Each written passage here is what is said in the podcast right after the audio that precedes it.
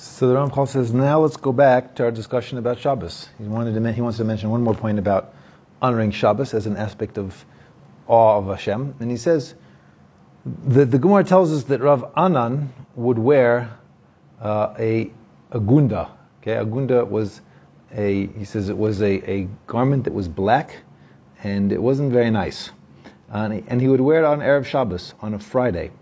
He would specifically wear a not nice garment on a Friday in order that it will actually be more obvious and more clear that when Shabbos came in and he put on his Shabbos clothes, that he was giving honor to, to, to Shabbos by wearing beautiful clothes.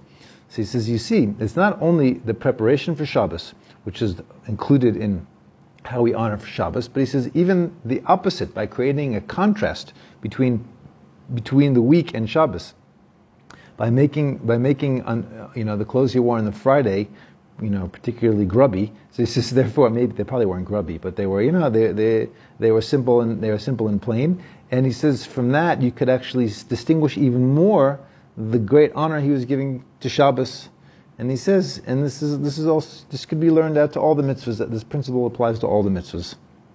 And similarly, we see that the, that we are not allowed to have a large meal, to have a, to, to wash and have a have a bread meal on erev Shabbos on a, on a Friday in the in the late afternoon because it's not honor for Shabbos, meaning you're going to be full. You know, if the idea is supposed to come into Shabbos and, and, and have, have really good food and you know and, and, and be hungry, and the fact that you're hungry is, uh, is, is an honor is an honor is a way of honoring Shabbos. So you don't have a meal specifically on the Friday afternoon, you know, like a proper meal, because then they, by comparison you can see the great honorable meal you're having on on the Friday night, and so to anything similar to this.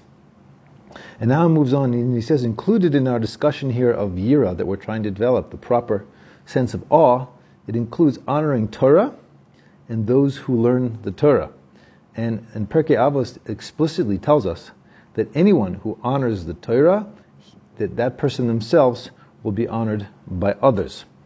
And the Gemara also tells us that in the name of Rabbi Yochanan, that we, we see that uh, one of the um, not so great kings that we had in Jewish history um, was, a, was a man by the name of Achav. Okay? He, was, he was a pretty evil guy. And we see that he actually merited to have a very long reign. He reigned for 22 years. So, how was it that he merited to, to reign for so long? It says because he honored the Torah, which is which was given with the 22 letters of the Aleph Beis. And the, there's 22 letters. So because of he honored the Torah as he was, even though he was not, not the greatest guy in the world, if he honored the, the letter which is the, the, Torah, which is made up of 22 letters, he got a 22 year reign.